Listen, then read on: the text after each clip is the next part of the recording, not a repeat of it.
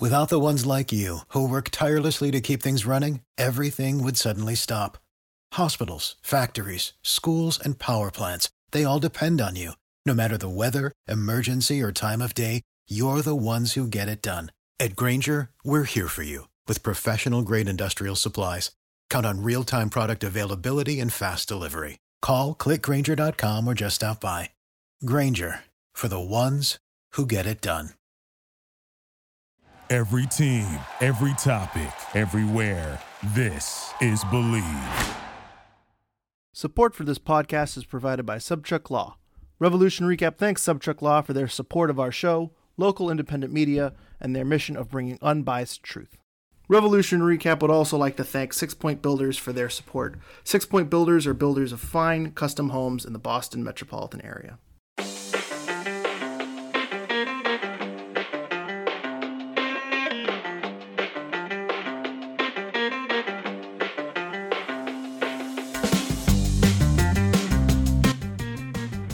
Welcome to another episode of Revolution Recap, part of the Bleav Network, coming to you after the New England Revolution finished their three game homestand with their third straight win, beating Toronto FC 2 1 at Gillette Stadium behind goals from Bobby Wood and Giacomo Vrioni after falling behind early. The win, combined with losses by Cincinnati and Nashville, saw the Revolution leapfrog Nashville into second place and close the gap with first place Cincinnati to seven points, with a road game there next week on the Revs schedule. That'll be a good one. I'm Sean Donahue, joined today in person by Sam Minton from the Blazing Musket. Sam, how's it going? I am doing great, Sean. It is nice to do this in person instead of in my car. Uh, the Revs won, which was great. It was looking a bit nervy there, especially with the start. We'll definitely get into it, uh, but definitely happy to be back on the pod. I'm sure people will appreciate the improved audio quality from not being in your car. Well, at least I hope I hope that comes through. I mean, I, I hope so too. I mean, you can only do so much when there's a bunch of Revs fans uh, behind you and you're just uh, laying down in your car begging for there not to be a horn or a random trash truck.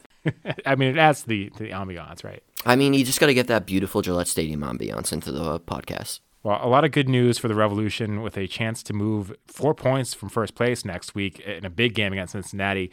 Uh, but let's talk about this one. Before we jump into takeaways, I want to take a quick moment to mention our sponsor. BetOnline is your number one source for all your betting needs. Get the latest odds, lines, and matchup reports for baseball, boxing, golf, and more, and soccer, of course. BetOnline continues to be the fastest and easiest way to place your wagers, including live betting and your favorite casino and card games available to play right from your phone. Head to the website or use your mobile device to sign up today and get in on the action. Remember to use promo code BLEAV for, for 50% welcome bonus on your first deposit. That's B L E A V for your 50% welcome bonus on your first deposit. Bet online where the game starts. All right, with that, let's get right into our key takeaways brought to you by our friends at the Rebellion Supporters Group. Be sure to check them out on Twitter at NE Rebellion and at their website, nerebellion.org. Sam, what's your key takeaway from this one?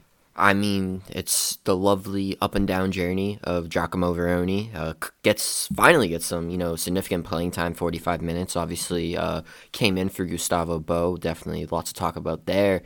Uh, but just being able to get that goal, you kind of see how much it meant to him. You know that celebration. Obviously, brought brought out the Holland celebration again, but just that immediate emotion with his teammates. And it's really going to be interesting to see what Bruce Arena does at the striker position. Obviously, another great game for Bobby Wood with a goal and an assist. Uh, Gustavo Bou, your DP, still a player you have to keep in mind of. And now you have Vrioni being able to get the goal and looking to build upon this performance. So it's a great problem to have, but Bruce Arena is going to have to figure out how to get a guy like Vrioni consistent minutes instead of, you know, the occasional 10 or 15. So it'll be interesting to see what he does end up doing. But, you know, good game for Giacomo Vrioni. Want to start seeing him scoring goals. He did also make a great run on that play, so I think he deserves credit there and just staying calm, you know, some defenders around him.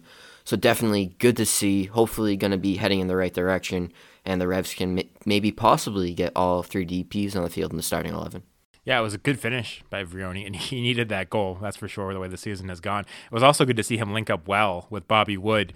You know, the two of them, I think, have potential to be a good combination together. We've seen Bobby Wood build some chemistry with Gustavo Bou as the season's gone on. We saw some of that today. Although there was one time where I think they made the same run and got in each other's way, which we've seen maybe a few too many times this season from all the Rev strikers. Uh, but it was good to see the two of them, especially combine on that goal. Uh, but Vrioni, like I said, really needed that goal. It was a good performance from him. It was a good job off the bench. It sounded like Gustavo Bou was subbed off for precautionary measures. Uh, I, I, was wondering why that sub took place. It was nice to see Vrioni get on the field, but it was also surprising to see Bou come off. So uh, hopefully that is not another injury that we have to be worried about with this Revolution team. Yeah, it was definitely interesting. Just you know, obviously all of a sudden just seeing Vrioni and trying to figure out who who, who was in, who was out. Uh, but according to Jeff Lemieux, it was uh, precautionary for muscle tightness. I know muscle tightness. I know Bruce was also asked about it afterwards and you know said the same thing. It was just precautionary, a little bit of muscle tightness. Uh, so hopefully it isn't something too big. I know per usual we had the random Rev surprise of Noel Buck being completely absent from the matchday squad. So hopefully this isn't another you know potentially significant injury. Obviously there's been some injury concerns with someone like Gustavo Bou, especially getting up there in age. So it'll be interesting to see how long he could be out. Again, really important match against Cincy, so you're going to want him. Uh, but good that Vrioni was able to step in and be able to make an impact, especially kind of right away. I believe the goal was in like the 52nd minute. So kudos to him for being able to come in, come off the bench, and make an impact yeah, that, that was that was great for him to do that, and great for his confidence, and, and much needed all around. And you know, you wonder where the minutes are going to come from going forward.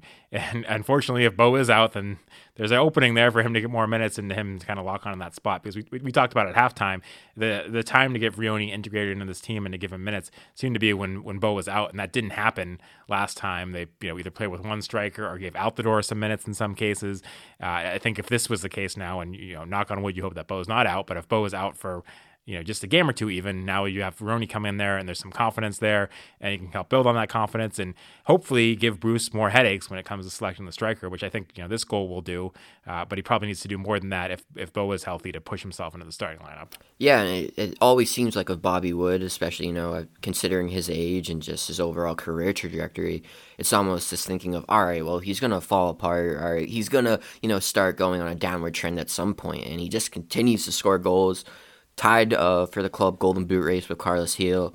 So it's almost getting to the point where, you know, you have to be like, this is Bobby Wood. This is the Bobby Wood we're getting.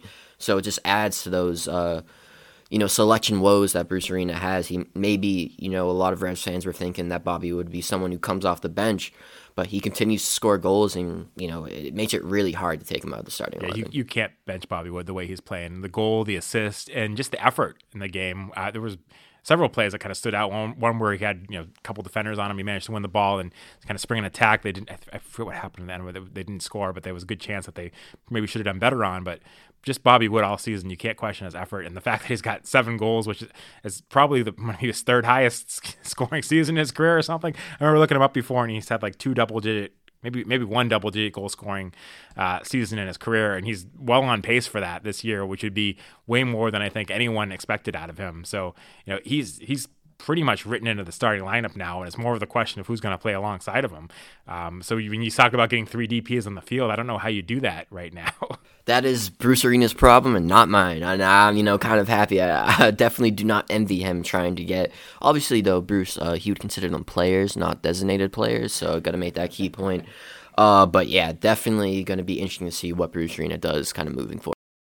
Yeah, and my takeaway from this one is just you know the Revs are going to have some I think issues during the Gold Cup with the the full back position, and I don't want to be too harsh on Ryan Spalding. It's his first game back, uh, but you know you saw the mistake he made on that that goal that they gave up, where he just allowed kind of his defender or the attacker to, to just kind of walk around him and get in front of him for that header. He was in the better position and, and just kind of didn't didn't react quick enough to it. Maybe he thought Dave Romney or somebody else was going to get the header, but that that wasn't great. Um, and you know he came into the game as it went on. I thought he got better, but I, I, just don't think he's all that solid defensively, and maybe that'll change as, as time goes on. I don't again, I don't want to be too harsh based on one game, but this was a concern of mine going into the season was the Revs fullback depth, and it's still a concern of mine. I'm glad they recalled Ryan Spalding because I think from what we've seen from from Ben Sweat, I'd rather see Ryan Spalding out there. Um, and you know, Christian Makoun now is hurt from international play, but it's it's still a position of a lot of concern for me. And you know, even if Ryan Spalding steps up and plays really well, which you know, may, maybe he will going forward, the depth behind him and Brandon Right now, if anyone were to go down, is just a complete disaster.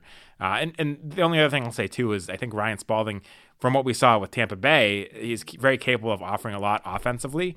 I'm not sure he gets that much of an opportunity to do that the way the Revs are playing when Ima Boateng's in front of him. When Ima Boateng provides a lot of width, there was once or twice when he was able to overlap and, and do something dangerous. But I, my guess is the instructions were for him to stay back because a lot of times he did stay back, and you know Ima Boateng would have to pass back to him and didn't go forward. And it's it's different than what we see on the right wing with Brandon Bye, in part because when Blessing's out on the right or when Carles Gil is kind of screaming over there. Neither of those are pure wingers. They're not really providing that width. So Brandon Bye is the one providing the width, and on the left you don't see that. So I don't know that the Ima Boateng Ryan Spalding combo allows Ryan Spalding to get kind of the best out of him if you think that is going forward rather than defense. And I think there's still some questions about his defense. Yeah, and I think especially you know the lack of height maybe was on display, especially going up for a header. But like like you said, I thought he did kind of you know get into the game, and especially you know, it's his first week back, uh, coming up from the USL Championship that MLS had pretty big leap. So uh, definitely kind of send some grace there. But o- overall, that first goal was definitely a little bit rough, and especially just considering the momentum in that first half of the game. You know, maybe first quarter of that first half, uh, really seemed like Toronto was coming out and you know really putting the Revs under pressure. So good that the Revs were able to bounce back, but it is going to be interesting to see. We saw Bruce Arena kind of look at a three-five-two, but maybe with Spalding back, that's not something you want to do. You, would also then need to probably start a guy like Omar Gonzalez, which not a lot of people are probably going to be a big fan of. Uh, so I think I think you're gonna have to work with a guy like Spalding, and especially the Gold Cup. You know, hopefully the U.S. goes far. Uh, if they do, that's gonna mean you're gonna be missing DeJuan Jones for quite some time. So it'll be interesting to see how the Revs cope. But hopefully Spalding will be able to get into his game I think he definitely provides that attacking skill. You saw it with the Rowdies. He was playing more forward, kind of in more like a midfield position, almost like an Ima Boateng. So you kind of take that away when you have a guy like Boateng kind of paired with him. Uh, but overall, I think you did a, a, decent job, and you'll definitely be wanting more. But at least you're able to walk away the three points. Uh, could have been a lot worse, but hopefully we see a bit more of an improvement from Spalding in the games to come. Yeah, I, th- I think I, I, guess we're not. I don't don't think we're gonna see much more of the kind of five three two, given who's hurt and given who's available now, uh, especially until Makoun comes back. I don't know. Do we do we have a sense of how long term that injury is, whether it's short term or what? I don't know. I don't know that we do. Have you heard anything? Yeah, I asked Bruce about it, and I asked like, is it long term? You know, like concern level of like that. He said it isn't long term. They hope it's short term, and then he just ruled them out for this week. So it'll be interesting to see how it goes. Uh, injuries in New England are very interesting things, so it can seem like it's going to be a short term thing and a player's out for a month. But uh, we'll wait and see. But especially without Makoun, you know, maybe you go to him at left back, but I definitely haven't exactly been impressed with his play at left back. You have the option to play in that 3 5 2, which the Revs, you know, I've had some success in, but without a guy like Makoun, you can't really play that position. So hopefully it isn't too long, but this is the Revs we're talking about, so injuries are a wonderful thing. Yeah, who who knows? I, I, wish we could get some transparency on that stuff, but it... I mean, we again we had Noel Buck just completely disappear, and you know, uh, you know, saw him after the game, so he is in fact alive, but you know, wasn't on the player availability report. But hopefully we see him back next week. But it just seems like every week you can pencil in just a random player just being out of the matchday squad. Yeah, you just never know which it's going to be. Uh, with that, we do have a lot of questions. Before we jump into listener questions, I want to take a minute to talk about the sponsor of this podcast, Golaco Kits. Golaco Kits is the go to place to bring unique vintage jerseys to your home. The passion for the beautiful game doesn't have borders, and neither does the selection. And if you head to GolacoKits.com today, you can get 15% off your order using code RevsRecap. That's RevsRecap at checkout for 15% off your order at GolacoKits.com. Uh, you talk about DeJuan Jones hopefully having a long time with the U.S. I, we're a bit distracted at the moment because the U.S. is playing Jamaica, currently losing 1 nothing, which isn't, isn't a great sign for the, uh, the start of their Gold Cup but not to get off topic. But I mean, you have Matt Turner. You should be winning this game, guys. I mean, they they would be down two nothing without Matt Turner because he saved the penalty kick. Captain so. Matt Turner, happy birthday, Matt Turner. Anyways, back to the back to the Revs game. Steve McGrogan on Twitter says, "Is Bou okay?" Uh, I guess we don't really know the answer to that. It was precautionary, so we think he's okay, and it was hopefully just something that um, he'll be fine this week and be back in training, but you never know, as we said, right? I mean, he, he's breathing oxygen. He's alive, so I can give you that. Uh, but yeah, it'll be interesting to see when that player availability report comes out. Obviously, keep an eye on uh, the training scenes. Uh, but hopefully, it is just precautionary, and we get to see him back playing soon. Because especially coming up in the summer transfer window, if you were to lose a DP, you already lost Dylan Borrero. Uh, might hamstring things a little bit in terms of what you want to do. So hopefully it isn't too long of an absence for him. And Steve also says we need more Vrioni, which I think you'd probably agree with based on your takeaway. Uh, and also, gotta love Wood. Doubted him hard, but he's been wonderful. I would I would agree with that. Yeah, nah, definitely exceeded my expectations. You know, did not expect him to be leading our in the race for the club Golden Boot. So far exceeded my expectations. Bruce Arena masterclass in terms of that acquisition. Also shout out Dave Romney, who's been you know great for the Revs as well too. Uh, but I think you have to somehow get Vrioni. Obviously, Bruce doesn't he just likes to view them as players, but you have a designated player just sitting on your bench, and you could possibly utilize that apps uh, that spot a lot better. Uh, so you need to find a way to get, I would say, Gustavo Bou, obviously when healthy, uh, Giacomo Vrioni and Carles Gil all on the field together. To have a DP come off the bench or to be a bench piece doesn't really make any sense, unless you know maybe uh, MLS is going to add four DPs, but we'll see what happens there. Uh, Even then, I don't think it makes sense. yeah. So over overall, you have to find a way to get Vrioni, and I think you have to get him minutes. You can't just let him have this performance, then go back to getting ten or fifteen minutes. He needs to be able to get the opportunity to build off it. Ideally, I would say in the starting eleven. It is obviously tough with Bobby Wood, and I don't think you should bench him. Maybe you can somehow change the formation, uh, have a guy like Bou go out wide, but he hasn't been as successful out wide. Bruce Arena is going to have to somehow make all these puzzle pieces go together, and I don't know if he'll be able to do that. For the ones who work hard to ensure their crew can always go the extra mile, and the ones who get in early so everyone can go home on time, there's Grainger, offering professional grade supplies backed by product experts so you can quickly and easily find what you need. Plus, you can count on access to a committed team ready to go the extra mile for you. Call, clickgrainger.com, or just stop by. Grainger, for the ones who get it done. No, I I agree with you. I think you got to find a way to get your three DPS in the field. I'm just not sure how that happens, but I I think that is up to Bruce Arena. And when you were going out to sign Giacomo Vrioni, I've said this before, you had, you had to have in mind a way to get all three of them on the field. Bobby Woods put kind of a wrinkle in that because he's played so well. Um, but at some point, you got to try it at least. Uh, of course, if Gustavo is out, that solves that problem for now. But at some point, you gotta you gotta figure that out. Uh, we got a lot of questions about substitutions in this game. We'll kind of run through all of them. Um, a lot of people were concerned about the use of only two subs. Eddie on Twitter said only two subs tonight. Really feel like this team has a starting 11 to win a cup, but needs the depth. Mike D on Twitter said we look tired and slow to the ball the last 20 to 30 minutes, yet only the one Omar sub. Does Bruce not value his current depth? Teal Forever on Twitter said only two subs used, and it felt like they needed more to finish it out. But I honestly don't know who would have gone in. Any suggestions? John Pilkington asked if there's any concern about only using the two subs. Uh, and Cody Hall says, Cody Hall on Twitter says Bruce refuses to make subs late game, even when it is apparent to everyone half the team is gassed. Why? All right. So what do you make of only two subs being used? Why do you think that happened?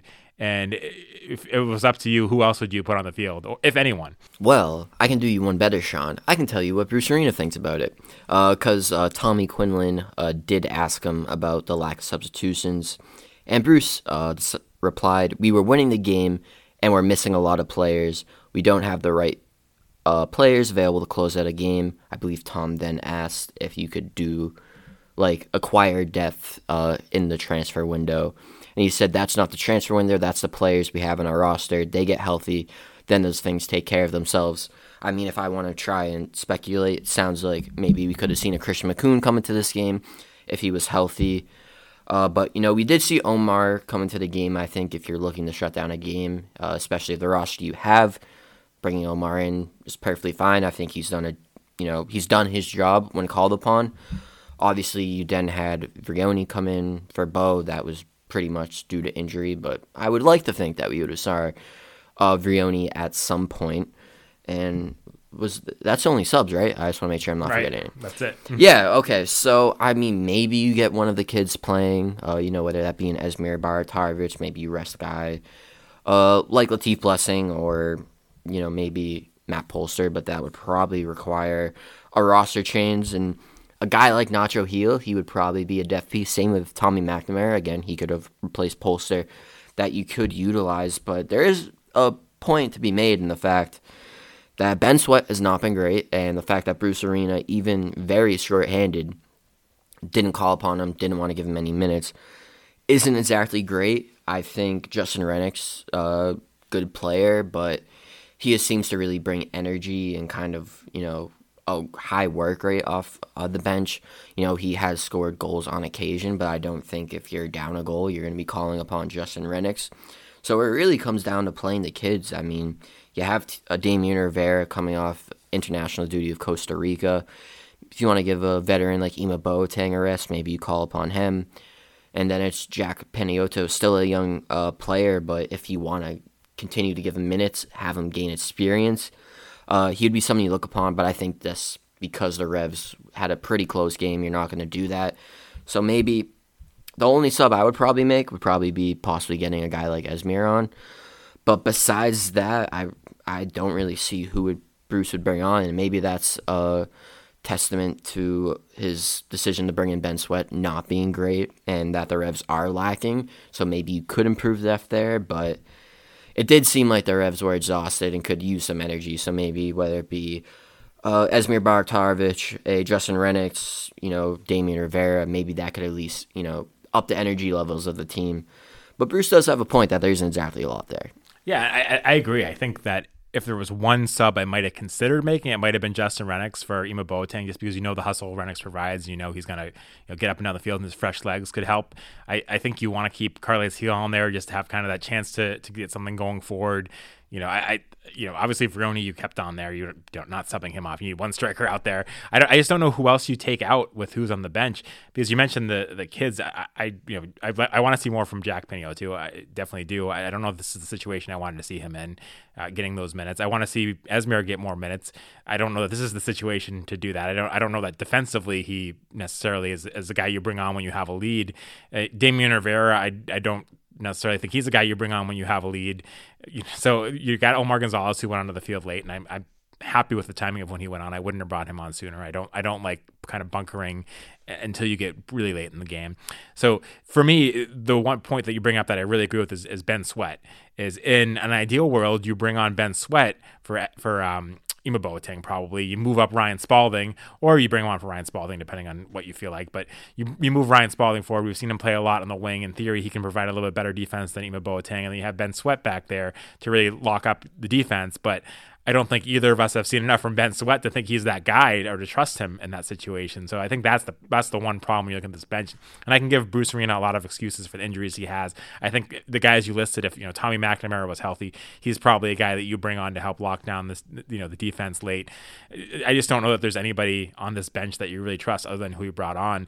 And that's when it gets back to you know Ben Sweat is if they had a better fullback on this bench that Bruce Arena trusted you know that's a situation where you could use them and I, I, think that goes beyond injuries too because even if this team is, is fully healthy they don't have enough depth at fullback in, in my view so that's that's one area where I'll knock them on I'll give them a pass kind of on everything else because because of how many injuries they have and because I, I agree that there wasn't enough on this bench to make me want to put in another sub um, so I, you know, I, I don't know. I, I, agree with kind of Bruce Arena's take on this one, with the exception that they should have had a better option than than Ben Sweat. If Ben Sweat's not you know good enough to come in in this situation, then he probably wasn't the right choice to add to the team. Yeah, and you also too uh, want to mention you have Joshua Bolma on the bench, but you know limited playing time, whether it be the Open Cup or you know with Revs two, I don't think he's exactly you know stood out. So I, th- I think it is really telling when you have guys like Rennick and Rivera who are on the bench. You're kind of looking to see where they are at in their careers. For me, it really seems like a time where you have to ponder Justin Rennicks and what his role or what his future on this team could look like. I would even say the same of a guy like Damian Rivera. Obviously, he's coming up with the Costa, Rica, Costa Rican national team, but he hasn't really been able to make a huge impact with the Revolution. And when you have a game like this where you're not able to make any subs, if you either through health or through possibly acquiring depth pieces, maybe you'd be able to make those changes and have a little bit more flexibility. Uh, so it's going to be interesting to see how this club handles the Gold Cup because, again, hopefully the U.S. goes far and uh, DeJuan Jones is going to be out for a while and we don't know about Christian Makoun. Uh, but I definitely think through that and also the Leagues Cup, this club's depth is going to be tested. And we're kind of going to see if there might need to be some moves, uh, you know, whether it be depth or, you know, maybe even to the starting 11. and just also too if some guys could possibly uh, be looking maybe towards the end, just in the fact that they have to kind of show that they're worthy of a roster spot. And you mentioned Josh Bolma. I just want to talk about him for a second because some people had higher expectations for him because the Revs traded up in the draft to get him. We haven't seen him play a first team minute in MLS action this year. And this was a game where maybe if he had shown more, you know, maybe you use him in this game. He's a you know fast player that you know in theory can possibly play at fullback and play in midfield. Is it at all? Are you at all concerned that we haven't seen him yet in MLS action? Are you still 21, but at the same time, that's you know three three or four years older than some some of the guys that are playing for the Reds at this point. Yeah, I mean it's weird with the whole draft versus you know someone like Jack P or whoever coming up through the homegrown program. I mean the super draft's really weird. Like we haven't really gotten to see you know Jacob's action. Uh, I'm thinking of Ben Ravino, who's out on loan. So I think it definitely can be very volatile, the MLS Super Draft. So I wouldn't be too concerned. It would definitely be great if we would be able to see him play. But he hasn't exactly, you know, shown that he might be deserving of these MLS minutes. So I think you want to see him build his game, especially with Revs 2 and then maybe that next season could be when he kind of makes a jump and we start seeing some MLS minutes. So it can definitely be tough, especially when you have Noel Buck, uh, you know, constantly featuring in the starting eleven. Uh, but especially whether it be Bolma, Bajraktarevic, Panayotou, Peyton Miller coming up with the first team, you gotta you gotta have some patience, especially with the younger players. And Josh Galea on Twitter says, "Will I ever not be biting my nails at the end of a Revs win?" uh, ah, trust me, I was there with you. I was nervous. Uh, I was gonna have to com- completely uh, refix my recap. Uh, but yeah, it is good to see compared to 2022. They are not blowing these games, and especially on occasions, you know, they're tied and they're able to pull out the wins. But it definitely can be tough, especially shorthanded. I know there's still some Omar P- PTSD, but again, I think he's done a pretty decent job when called upon. Uh, but it was definitely nerve wracking that goal. I was very concerned that uh, it was on sides. Uh, luckily, it was not the offside flag with a rare W, especially after that Gustavo Bou goal was taken away. But it can be nervous, whether it be team uh, the Revs not starting off well or sometimes not closing out well. It seems like this team kind of struggle to play complete 90 minutes. And if you want to be an MLS contender, if you uh, MLS Cup contender, if you want to go up against an FC Cincinnati, you have to play a complete 90 minutes. So that's still something this team needs to work on. Yeah, and, and I think it's kind of their MO is that they play a lot of close games. They've had some uh, multi goal wins recently, but even back when they won the Supporter Shield, they, everyone was talking about how many close games they had. So, I, unfortunately, I don't think I don't think it is going to be a common occurrence that you won't be biting your nails at the end of Revs wins, uh, d- disappointingly. But you know, maybe when everyone's healthy and they have more depth and subs on the bench, they they might be able to close them out a bit better. But it just it seems to be kind of been how the how things have gone. Bruce Arena would tell you that just goal uh, games are usually won by one goal. That's probably what he would say. So that's soccer for you. Uh, all right, these next couple questions require some context first. If you haven't been paying attention this past, well, I guess just this weekend, Tommy Quinlan from New England Soccer Weekly uh, revealed that the that his sources have said that the Revolution have been interested in Victor Wanyama in the past, and they're still currently interested in him, and potentially talking to Montreal about a trade to bring him in. So I guess before before I jump into these questions, what are, what are your thoughts on the potential of bringing Victor Wanyama in? And we should note that he's currently a designated player, and uh, I think his salary is too high to be bought down. I'm not certain of that. So I, I mean that's a kind of a, a pretty important factor to, to figure out how to make how to make this works. But I guess kind of ignoring that, do you think he's the, the right? If the Revs did have the space to bring in that type of salary, is is that who you'd be going after, or that type of player who you'd be going after? Do you think this move would make sense for the Revs? Yeah, I don't exactly know if I would want the Revs focusing on kind of like a more defensive midfielder compared to obviously you're missing Dylan Borrero looking at the wing. I think he can't really do anything at striker position as much as you want to because Bobby Wood is playing good. Maybe if a guy like Gustavo Bou is, you know, dealing with some injuries, maybe that's something you have to worry about. Uh, but I think that wing position is going to be really important. Eamon Boateng has been great, you know, has been able to step up. But I think if you really want to compete for an MLS Cup, you're going to need someone better there. Uh, but overall, I mean, Wanyama's a good player. I was kind of stunned of how young he is. I thought he was a lot older than he was. So even though he is 32, I will say that.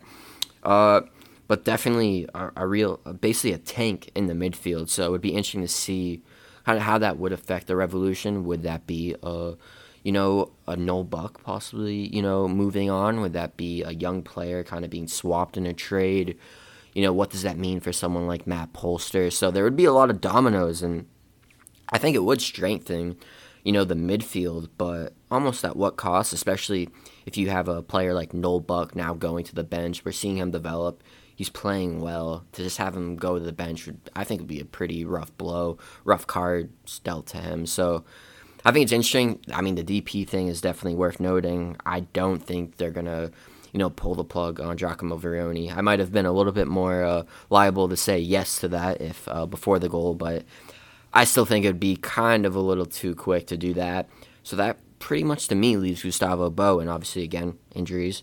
Uh, but he seems like he really wants to stay in New England, and obviously he does own a club uh, back in Argentina. But it, it, I don't really get the impression that he's like itching to get back home, and he seems to really build a life here. And I believe there, you know, was the reports that he even, you know, was working on getting a green card along with Carles Gil. So it kind of leaves the question of, oh, well, who's gonna, you know, be the odd man out? And it's obviously not gonna be Carlos Gil, but I didn't need to tell you that. Uh, so it, it really adds a weird uh, aspect to it. You know, we'll be interested to see how it plays out. And and may, maybe Montreal can pick up some of his salary to make him not a DP or something. I, I mean, that would make it more another Jozy Altidore esque uh, move. Yeah, I don't know. I don't know how exactly that would work, but uh, or if that would work. But I guess that's something people have thrown out there. I. I guess that would make more sense to than having to get rid of a DP, but hopefully Tommy takes. Hopefully uh, he is right. I mean, it would be a big move, and uh, definitely would be Bruce Arena and the Revolution flashing some cash and kind of showing that they're they're for real. They want to go for the cup and not just maybe be happy with what they have. They want to be able to be the best team to hopefully uh, bring that trophy to New England. It would be, but I, I agree with everything you said, and that I, I don't like the thought that you would do this and then bench Noel Buck because Noel Buck has been really good for this Revolution team, and these minutes are extremely important for his development and I think he's, you know, if the ref can hold on to him, he's got a good long term future here. Or they could sell him for a lot of money, and benching him doesn't help with either of those things. So if that's if that's what you're going to do here, that doesn't make a lot of sense to me. And I don't think you're benching Matt Polster uh, unless you're tra- trading him as part of this trade, in which case I don't like the trade as much. Um, so I, I don't, uh, yeah, I don't, I don't necessarily know that this is how I would spend the money if I if I was the Revolution and I was making that decision. It seems like the wing would make more sense. And you mentioned Ima Boateng, and maybe he's not good enough to win a championship as your starting winger. Um, but it's not just Ima Boateng; it's they don't have a guy on the right. Right? They they've got like like today. Blessing was sometimes in the middle, sometimes out wide. And Carles Gil was sometimes drifting to the right when Blessing was in the middle. It's it's very un. I mean, it's working, but it's very unbalanced the formation that they have right now because, like I said earlier, they're relying on Brandon Bye to provide the width on the right, and then they're relying on Ima Boateng to provide the width on the left. So you have your fullback on one side and your winger on the other side.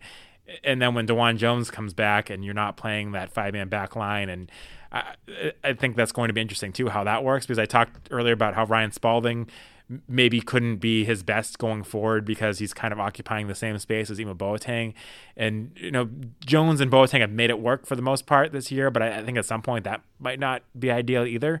So I guess there's a lot of uh, just questions with the balance of this roster, and I'm not sure that that's the most important pressing need to spend all that money on. And I don't like the thought that Noel Buck – gets benched and doesn't get a lot of minutes because of this move if if it happens. Yeah, and I mean he's getting looks from you know the English you know youth system in the English FA. He's getting looks from the U.S. youth national team. There was you know the kind of breaking down of being able to train with Tottenham. So there's clear that there's eyes on him, and I mean especially with you know kind of like what the lineup we saw last night seemed or almost last night. Uh, that you know we saw against. Uh, I'm completely blanking. I'm Toronto. So sorry. Jeez. Uh, against Toronto, uh, you saw kind of more of like a diamond. You know, Latif Blessing kind of playing a little bit more uh, centrally, and that's kind of been the case, especially you know with these injuries, losing a guy like Dylan Borrero. But you definitely do need that presence, and you know I know at the end of last season you're seeing a guy like Nacho Gil. I don't think that maybe is your permanent solution. I think you do need someone to complement eventually Dylan Borrero, but also to complement Ima Boateng on that left side. So that would be where I would spend my money. But again, I'm not Bruce Arena, so we'll see what happens. Well, on, on that note, Josh Clay also says, would the Revs adding Victor Wanyama help me stop biting my nails at the end of the game? I mean, I don't. I mean, he's great defensively, so maybe that would. And you know, he's aerial, not an aerial presence, but he's a big guy, so he can kind of hopefully stop those set pieces and what what have you. But I think you're probably still going to be biting your nails because that's just soccer for you. I think it would help certainly because if we talk about these guys, one of them goes on the bench, and then you have them to bring on, and you know he's a guy that can help break up attacks and everything. So I think I think it could help, but it just doesn't seem to be the Revs mo that you're going to be biting your nails. Yeah, the Revs love to make you bite your nails, so I would just I would just kind of get used to it and kind of make that the expectation. Uh, we've got a kind of a conspiracy theory here, although I'm I'm I did a bad job of copying and pasting this question. So as we that almost seems like a conspiracy right there. So. I'm, like, I'm missing new acid, and I don't want it to be thought as me. So I better I better pull this up quickly. Conspiracy. Oh, it's conspiracy hour now. Anyways, uh, this one they're questioning about the timing of this Wanyama news and Buck's injury, um, and questioning how concerned are you about the timeline, and do you think there's a likelihood that Buck's availability is in question for the rest of the season? I'll let you answer that as I remind myself who asked this question. Yeah, I mean personally, I saw no Buck appearing to walk fine uh, after the match, so I wouldn't be too concerned. I mean, it is funny to see it happen. I know Wanyama's on the bench, Esmir Bajraktarevic is on the bench. So should we start worrying about that? I don't know. Uh, but yeah, I wouldn't be too concerned. I think obviously, according to Tom's reports, uh, Wanyama has been someone that Bruce has been looking at. I don't think this is a short term thing where he's like, I don't know, man. I think now we have to worry about Noel Buck. Um, so as much as you know people love the conspiracy, I think it was just a case of Noel Buck kind of picking up a knock or what have you, and him being the lovely uh, random absence from the matchday squad. I wouldn't think of it too much. And I, I do think, especially with Noel Buck, if it's going to be a move for him, it's probably going to be, you know, overseas and, you know, the Reds are going to be able to like, make money off it compared to simply just trading him to Montreal where they wouldn't be able to make as much uh, money. So, yeah, wouldn't buy into that conspiracy. Yeah, I agree. And this was asked by class act. On Twitter. Class act with a class act conspiracy. so I'm glad I figured that out. Uh, Ryan Duplessis on Twitter, speaking of transfer, says, "Can we please keep Petrovic through the end of the year?" Uh, I mean, you might be able to keep him for the end of the year. I know. Uh, I I apologize. It was the Evening Standard who kind of reported that the Revs would be looking, or he, that Petrovic would be valued at around, I believe, thirty million pounds or thirty million dollars, one or the other. Um, so obviously that would be a hefty price tag. I believe that would make him the most expensive transfer in MLS history and that also Petrovic doesn't want to be a number two, kind of similar to Matt Turner in Arsenal, where he's behind Aaron Ramsdale. According to those reports in the Evening Standard, he would want to be a starter, and I think if you do want to be a starter, you would have to make that move uh, probably in this upcoming transfer window because you'd want to join up with the team uh, during preseason because you know MLS season does not line up with the European calendar, so that's lovely. Uh, there's definitely the possibility, but I think there's no way that we get to 2024 season and Petrovic is still here. You know, had some moments of pure distribution. That is something I've been keeping an eye on. Hasn't been exactly great, but his shot stopping ability is just absolutely insane. Had some just amazing pure shot stops uh, today. Uh, really kept the Revs, you know, being able to get those three points. So teams are taking notice, whether it be you know the rumors of Manchester United, Liverpool. I think Chelsea was even mentioned. So the teams are sniffing around, and I think those offers are going to come around soon. So whether it be, you know, this transfer window or maybe you get that loan back and you get him for the rest of the season, you just got to prepare for 2024 that George Petrovic is not going to be here. Yeah, you, you make a key point, though. If, if his goal is to be a starter right away and not move in eventually, he's in, you know, he, he needs to move probably the summer because it's one thing when you're Matt Turner and you're going to be a backup and the team can wait to have you be their backup. And Arsenal was certainly in a position to do that. They could wait six months; it didn't make that much of a difference. And you know, expecting him to get more minutes the next season, even in Europa or wherever, wherever, whatever it may be. Uh, but when you're Georgi Petrovic, if you're looking to start, you got to go join them during the preseason and have the opportunity to break into that starting lineup and be with the team the whole year. Nobody's looking to sign a starter that joins them in the middle of their season. So I, I think that's that's a key point there. And if the Revolution are actually looking for 30 million from him too, a, a team's going to want him to move right away. They're not going to be, you know, they're not going to look unless they're looking for to sell him for a discount and keep him next for six months.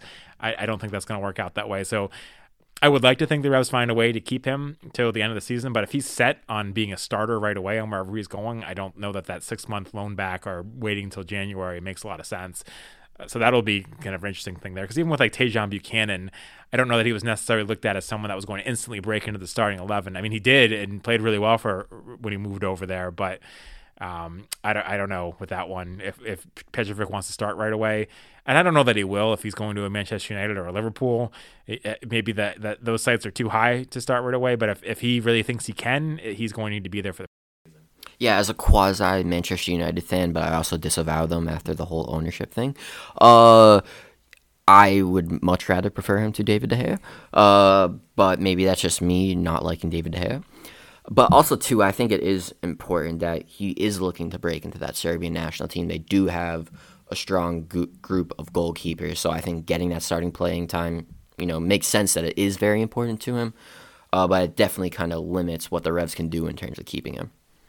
And Will Farley on Twitter, you touched on this, but he says, "What happens with Vrioni this transfer window? I've seen talks of bringing in a DP, and I'd imagine that he'd be the one to go. He put in a great shift. I think he needs a chance to actually run and play. I honestly I like where we are. Only player I'd consider as a winger, which goes back to what we were saying. What's your thoughts on that? Yeah, I mean, when it comes to the DP situation, I think if you're going to move on from one, you know, in terms of just age and stuff. Basically, I would say because of the age, you'd want to move on from Gustavo Bou. And contract, he's only got six months left anyways. Yeah, so it is going to be interesting to see what happens there. I mean, I don't imagine he's just going to be like, hey, I'll take a nice discount so you don't have to worry about me being a DP anymore. Uh, but I just think because of all that, you would expect him to be the one to move on. Obviously, Vrioni hasn't performed like expected, has underperformed, but maybe this is finally you know, we're seeing the light and, you know, he's going to be able to turn the corner with this goal. It just seems like all of a sudden a striker getting a goal can change everything and kind of change the momentum and trajectory of their season. So that m- might be helped by someone like Gustavo Bou moving on, but even then, I don't know. I think we could easily see the three DPs stay for the rest of the 2023 season.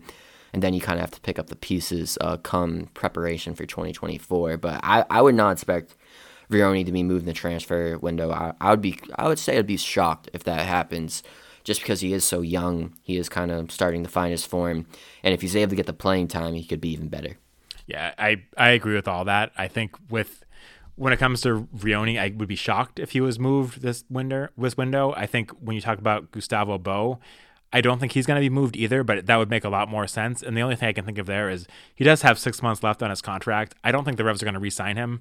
If they did, I think it would have to be a situation where he took TAM money instead of DP money. I don't know that he's willing to do that. There's been some talks of him going back to Argentina to play for, for racing.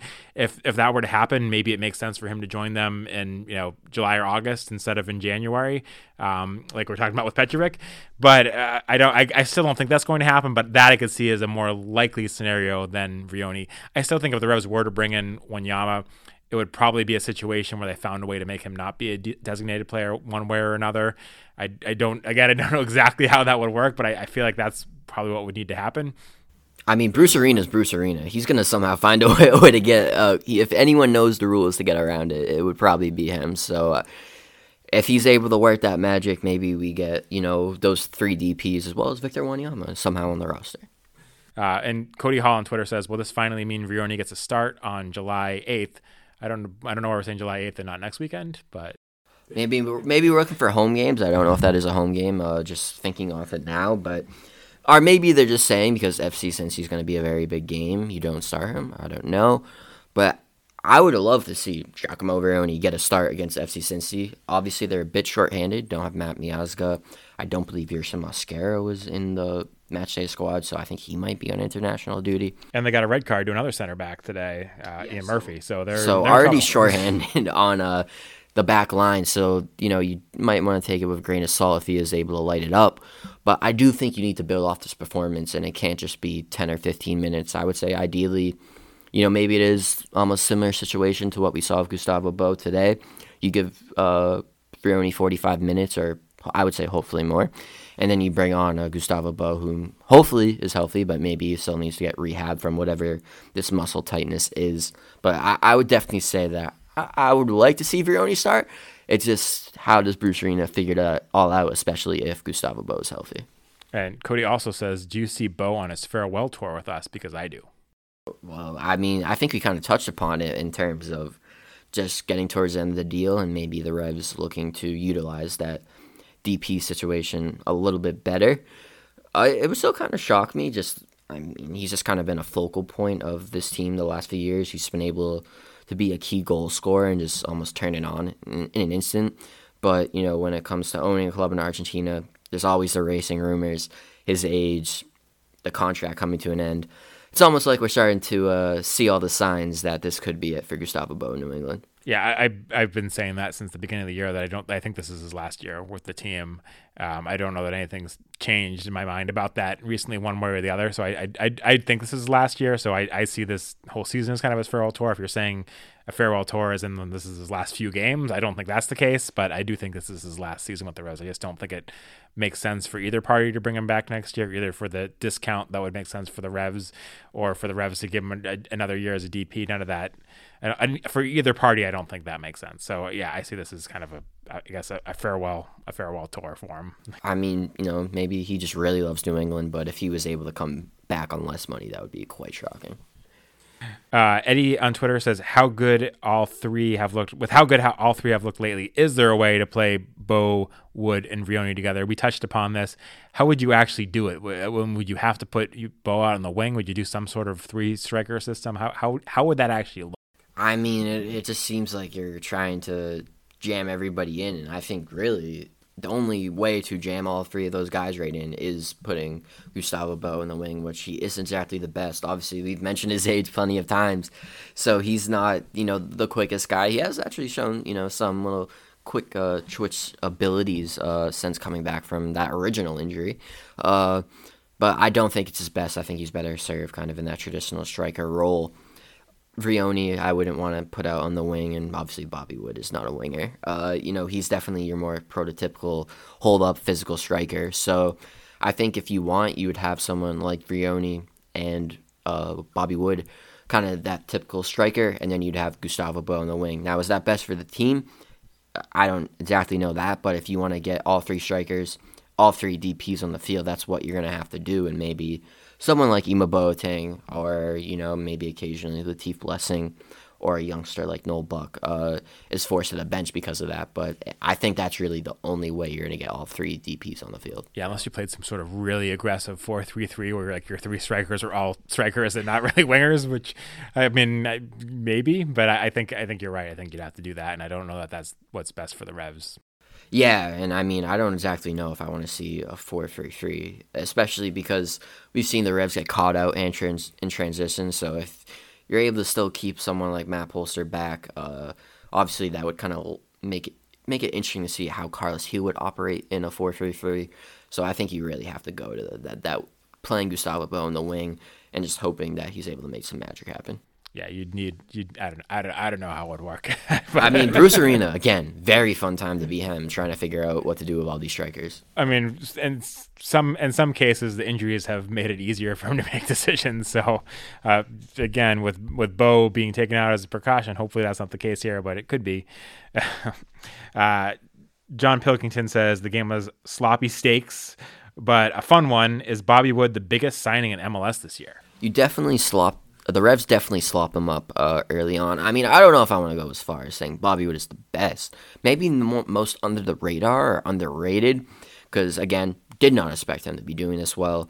I think I remember on this very podcast, any Revs UK had a bull take of him leading be leading the Revs in goals, and I said there was basically no way that was happening, and here we are. Uh, so yeah, I I don't know if the best uh, would be the case. I don't know. There's this guy Lionel Messi coming to the MLS. That's a pretty big deal. Uh, but I'd definitely say maybe under the radar, underrated. He's definitely up there because I mean, three games with a goal and assist, which is uh, the most in MLS right now, leading the club's Golden Boot race. That's definitely quite impressive, and I would say far exceeding the expectations that I would say a majority of people had for him uh, coming into the season. Yeah, I mean, I, I, I agree with all that. I think definitely as far as underrated signings, under the radar signings, definitely as far as best signings, I wouldn't go that far. Um, but he certainly has exceeded all of my expectations for him and done phenomenally well. And it was a great signing by Bruce Arena and one that didn't require any resources as a free agent signing. So all, all around, it worked out really well for the Revolution to bring him in and uh, at a reasonable salary too. So uh, all all of that makes it a really good signing. But best signing is probably a, a step too far. Yeah, I mean it's a major caveat, but when it comes to inter MLS moves, Bruce Arena is pretty good. That caveat being Jozy Altidore and kind of Omar Gonzalez. Uh, but besides that, Bruce has been able to bring guys like Dave Romney, Ima Boateng, obviously Bobby Wood as well too. So he's been able to really hit on those inter MLS deals.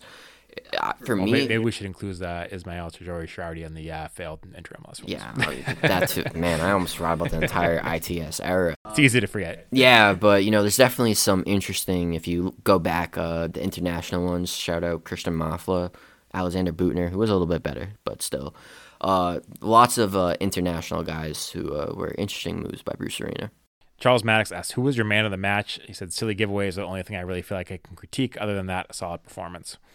That's a tough question. Who the man of the match was? Ah, it really is. You go a lot of different ways. Uh, for me, I would probably I don't know. Maybe it's because I know I'm going to be writing about him later. I'd say Bobby Wood.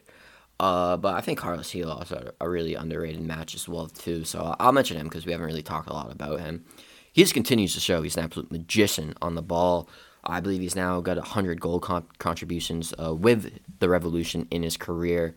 So he just continues to rack up goal contributions, especially this season. We've seen him shoot more, but his passing and overall skill was on display today. So I'll give Carlos Gil some love. I, I'll give him my man of the match, even though Bobby Wood might actually be man of the match. I, th- I think Bobby Wood would probably be my pick, but I think you could go a lot of ways with it. Carlos is, is a great shout. Uh, Dave Romney had a big game. I think the, the Revolution could have been down two nothing if not for his intervention on Bernadeschi there, which was which was huge, and he just had a solid game overall. Uh, so you could certainly put him in that equation. Um, yeah, I think those th- those three guys would be probably the ones that would be at the top of my list. But I, I could make cases for any of them. But I, if I had to pick, I'd go with Bobby Wood. Yeah, I mean, Dave Romney deserves all the appreciation, especially you mentioned it. Uh, that stop on Burner was very crucial. If you go up 2 nothing there, I don't know if the Revs are able to climb back. You know, this team's great, but especially short to Juan Jones, I don't know. So definitely big move there, and he's just overall always making the best plays. You know, making interceptions. So kudos to him. I, you know, definitely again a great Bruce Arena move, and I think he's probably, I, probably he's been the best Revolution defender so far this season. And speaking of guys that uh, the Revolution are not going to have to face next week, Brandon Vazquez just scored for the U.S. men's national team, an equalizer in the 88th minute. That is some live but not live podcasting, folks. So there's some uh, there's some good news that might see DeJuan Jones's time in the Gold Cup last longer, even though he's not playing. yeah, you know what? Uh, Greg Berhalter, but not Greg Berhalter, but for some reason you're not coaching this tournament. Uh, BJ Callaghan, give me some DeJuan Jones. Teal Forever says, I can't remember who said this. I can't remember who said it either. But somebody on the podcast said that 10 points from the 10 games heading into the Leagues Cup would be a good measure of success. What has allowed the Revs to exceed that goal? Seems kind of a low goal to me. I, I hope I wasn't that, me that said that. But I, I feel like it was Greg, so we can just blame Greg. I mean, I just still can't believe this homestand. Uh, Revs, also just in general this season, uh, te- 10 unbeaten uh, at home, which is a club record. So for some reason, I know a lot of people like to talk trash about uh, Gillette Stadium. It has become a fortress. Uh, definitely, it was a great crowd there tonight. I mean, it it's really just comes down to the home field advantage. Maybe you call it the turf advantage. I know Bruce Arena was talking uh, to the broadcast crew, I believe, before the match or whenever, just the usual standard, you know, midweek availability with them, and he mentioned that not exactly would prefer not exactly great would prefer to play on grass, but you can kind of use the turf to your advantage.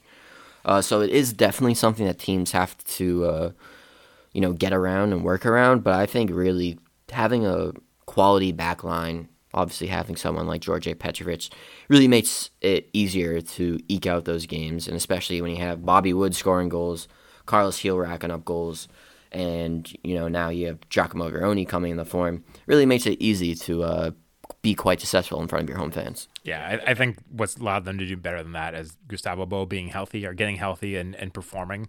Uh, Vrioni now scoring, getting something out of their designated player striker, and Carles Gil staying healthy because that's always well he's he's had some injuries this season, but he's relatively been healthy this year, and that's always a question mark too. Is he's had a couple injuries this year that seemed like they were going to be longer term than they were. So all of those things have allowed the Revs to be successful, and then uh, you know other players have have picked up where they can.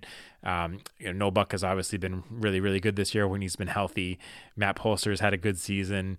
It, Dave Romney's been fantastic. A lot of guys have performed really, really well this season. And then when you have Georgi Petrovic in net, you always have a chance because he saves just about everything. yeah, I mean, it's uh, it, again so many comparisons to Matt Turner, but it just seemed like whenever you had those two in net, you would at least find a way to get some points. So it makes the life a lot easier when you have such a great goalkeeper in Georgi Petrovic. Yeah, and mentioning that, we should note uh, expected goals for this one, at least according to FotMob, everyone has different expected goal stats. It, anno- it annoys me that they're not consistent. But FotMob had Toronto as 0.8 expected goals, and the Revs as 0.79. So this, this, according to expected goals, it should have been a tie. I mean, yeah, there was there was a lot of you know nervy moments and kind of point blank saves from Petro. So I kind of get that, but definitely think the Revs also. Actually, I will say that Giacomo Vrioni chance was quite interesting, but I'm glad he was able to get it. Um, so we had a couple of late breaking questions on Discord that we were going to get in here. Uh, TSB 11, one, well, first is just a comment. He said all three strikers scored pre nice goals in this game. Well, uh, there was no no goal from Bou, but he. I wish. I mean, he looked at the game before. Um, that's not really a question thing to bring up. And I said, how secure do you feel Blessing's spot is in the 11? It feels like weeks since he had a solid performance. Yeah, I think it is really interesting. I would say it's quite secure. For me, this entire season, it's kind of been will we see a guy like Noel Buck kind of replace a Matt Polster and continue to get more playing time? Obviously, I think just the veteran experience that someone like Polster brings is something that you want in your starting 11, especially someone playing that kind of defensive midfielder role. Uh, but I do think Blessing needs to pick it up. Obviously, since uh, coming back from Ghana. He's just been struggling to kind of find his form and find his game. Has occasional poor toss, occasional turnover. If we saw that again this week, so I do think he needs to improve. But I think just combined with the fact that Bruce went out and got him, uh, he has performed well previously. I would expect to see plenty of him and kind of hopefully see him work through this. Uh, but he definitely does need to kind of raise his game if he does want to continue because if not, again, once the Revs hopefully get healthy, we see Nacho Gil or Tommy McNamara get some playing time. And also, too, maybe you get a youngster getting playing time. So, need to see more, but I wouldn't be calling for his spot. I think, you know, we'll definitely still continue to see him get a run out. I think he'll continue to get minutes, but I don't think, I do think a spot in the starting 11 is certainly, I think it's, it's always been a question mark, right? Because Noel Buck has played so well that if Noel Buck was healthy, I don't know that Blessing plays this game. I guess the, the complicating factor here is the formation the Revs play, right? Because neither of them. I mean, Latif Blessing used to be a winger. He hasn't been a winger in several years. He's and he became a much more successful player when he had became a central midfielder for LAFC. Uh, so I guess if you if you want to play someone that can sort of play as a winger, maybe that's Blessing. We've seen Bruce play Buck there as well. I think maybe on, on paper it fits Blessing more. Um, but I, I, don't know that when everyone's healthy, or even when not everyone's healthy, even when just Buck is healthy, that blessing spot in the 11 safe. And then if in some world they bring in Wanyama, I think Blessing's spot definitely is is is kind of gone from the starting 11. He's going to be a bench player. Uh, but no, I, I think maybe of all the, of all the guys that you'd pencil into the starting lineup, for the Revolution, maybe even in, in this game, ignoring that DeJuan Jones is missing during the left back situation, that his is probably the one that's most questionable. Yeah, I mean, I, I just think the factor that like Bruce Arena went out and got him, especially now that we're watching Ben Sweat absolutely sit on the sidelines, uh, is going to have him motivated to continue to run him out. I think it also is interesting to see, obviously, like when Noel Buck's healthy, if Latif continues to struggle, maybe what happens to someone like Ima Boateng. But again, Ima's stepped in and done great. And I think a lot of it too is like you mentioned, formationally. Um, but I just feel like Noel Buck and Matt Polster have kind of, you know, played well together and maybe can maybe a young player like Buck could replace Polster and what he brings to the table. But I do think that's that veteran experience that Polster has does make him a valuable asset. Uh, I don't know. I feel like Bruce Arena is really hoping for a Latif Blessing to fit in. Yeah, I think I think everyone is, yeah. but Uh, to, to me, the the chemistry between, like you mentioned, between Buck and Polster, and the, especially recently, has been really, really good. The two of them kind of known when one goes forward, the other one stays back. So I, I, I think the two of them kind of have to start when they're healthy, and then I don't know where that leaves Blessing necessarily, but yeah, and then obviously you know Wanyama, maybe you play two two D mids and have someone like Buck maybe go. Yeah, you cannot play all four of those guys. So a guy as just with you know how Bruce Arena likes to be Bruce Arena, it wouldn't surprise me if he's like, I'm not gonna play this young kid, uh, which I don't think would be the right decision. But so it's very interesting. Bruce Arena has a lot of selection and f- tactics, which he does not love, that he has to consider. Well, Porter on Discord also asked, "What do you make of these subs?" I'm not going to answer that one because we already answered that. Um, Bruce answered it for you, Porter.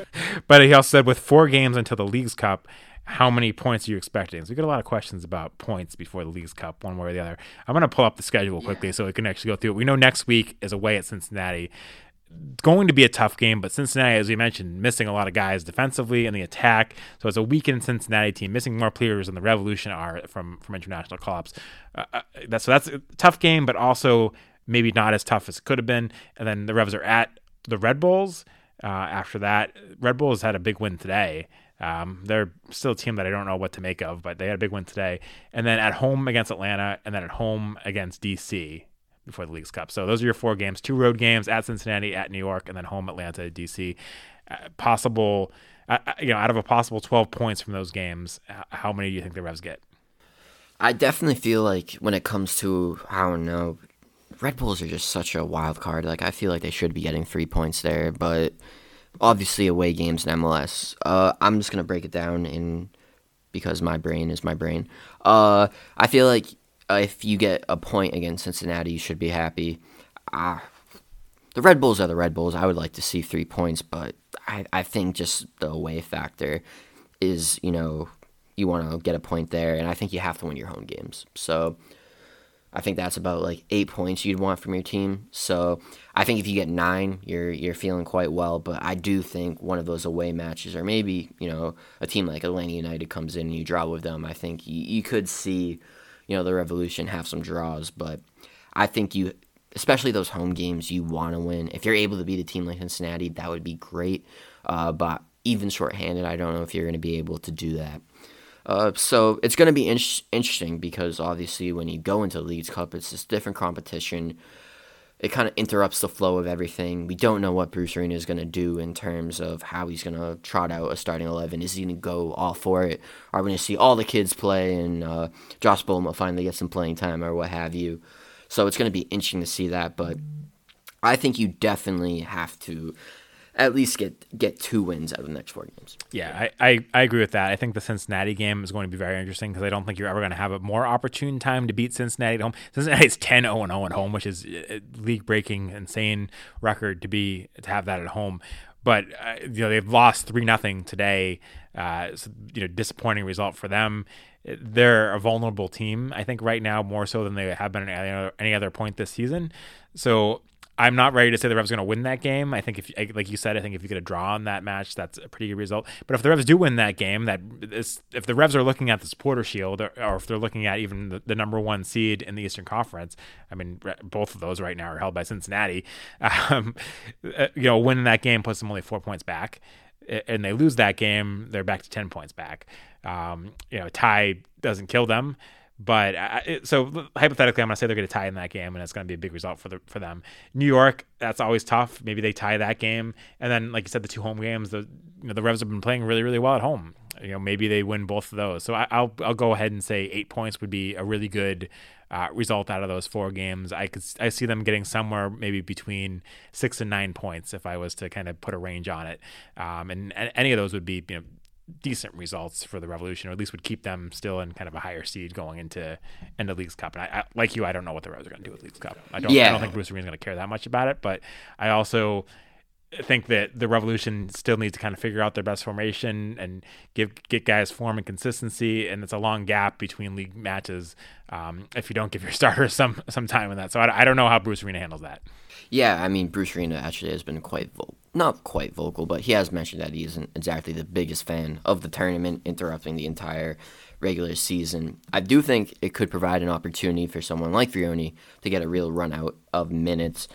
Uh, but really, that DC United game, I feel like you kind of have to win that going into the All Star break. DC United, you know, have been iffy. Obviously, you got Benteke. Uh, but I think that's definitely a game you should win. And if you're able to go into the All Star break on a high note, that's definitely what you want. And especially with those away games, those home games, you just have to win. That In MLS, you have to win your home games, especially if you want to be, you know, an MLS Cup contender. All right, we got one last question. We're over an hour, but we got one last question to get through. Gustavo Lopes on Twitter wants to know any thoughts on the bee situation and how should we prevent another situation like this. Th- thanks to Gustavo for his ace reporting on the bee situation. Yeah, thank you. Uh, shout out to Caleb too. Uh, Caleb Pongrance, I believe you mentioned they were endangered bees. Uh, so you know we had the beekeepers there. There was photo evidence of beekeepers. I would not would have been a player walking out of that. I would have been petrified personally. Uh, but yeah, I mean maybe it's because of the construction. I don't know, but Bee, sounds like they solved it. Some the beekeepers got them out, right? Because yeah. there was talk that they might have to enter through the other. I think Gus said they might have That's to enter through the other side of the tunnel. They didn't end up doing that, so I assume they, I assume they took care of it. But you know, good on them for for what we think is getting the bees out of there as opposed to killing them. Yeah, they didn't get them out of there like that. They just uh, moved them to another location, which I mean, they could come back. So maybe because we all know how important bees are to. They are. Have you seen the bee movie? And yeah, I mean they're Jerry Seinfeld. Shortage of bees. Got to protect them. What what do we do to keep this from happening again? How do you keep the bees out of Gillette? I don't think you can. That's nature for you. is, is, that gap in the stadium the problem there? Is that is it the design flaw of Gillette? I feel like bees are really innovative, industrious creatures. They did find a way. Yeah. Bees find a way. Well, on that note, any final thoughts? Uh, I mean that was a great question to end off, but no, Sean, uh, thank you so much for having me. Uh, the flow of an in-person podcast absolutely amazing. Uh, and always love being on Revolution Recap. So definitely appreciate it. And where can people find your writing and on social media? Obviously, the Blazing Musket. Yeah, yeah. I mean, you follow the Blazing Musket at Blazing Musket. I'm not really on Twitter anymore. I just retweet and like stuff for fun. Uh, besides that, not really tweeting. So if you want my Revolution coverage, uh, definitely become a free, or if you love it so much, become a paid subscriber to the Blazing Musket, where we're covering all things New England soccer whether it be Hartford Athletic, New England Revolution, Revs 2, where shout out to Nico Campazzuno coming in, goalkeeper coming in as a field player. That was amazing. Uh, Vermont Green FC, Rhode Island FC. We're, we're covering it all, so definitely you know make sure to check us out there. Follow us on Instagram at the Blazing Musket. We have a YouTube channel now, posting stuff there, so definitely check us out, uh, the Blazing Musket. But yeah, follow us at the Blazing Musket if you want your New England soccer news. Check it out. Speaking of shout outs, gotta give a shout out to Nicholas Firmino, Revolution homegrown, who got his yes, that was amazing. got a goal in stoppage time was it for Atlanta on Wednesday. Uh, short term call up from from their MLS Next Pro team. That was pretty cool. Uh, that was that was amazing. Shout out to uh, Nick Firmino. Uh, that I was actually able to kind of witness that, not in person, obviously, but watching on TV, and it it was absolutely amazing. Well, you can follow me on Twitter at SeanLDonahue. Of course, follow the podcast on Twitter, Facebook, and Instagram at Revolution Recap. And please rate and review us on iTunes, Spotify, or wherever else you listen to podcasts. Of course, be sure to check out our friends at the Blazing Musket. Sam's writing there, Seth's writing there. So many good writers there. Greg's there contributing as well. Uh, thanks again to listening for listening to Revolution Recap presented by Bet Online, and we'll be back after the Cincinnati game with another podcast. For the ones who work hard to ensure their crew can always go the extra mile, and the ones who get in early so everyone can go home on time there's Grainger, offering professional grade supplies backed by product experts so you can quickly and easily find what you need. Plus, you can count on access to a committed team ready to go the extra mile for you. Call, clickgrainger.com, or just stop by. Grainger, for the ones who get it done.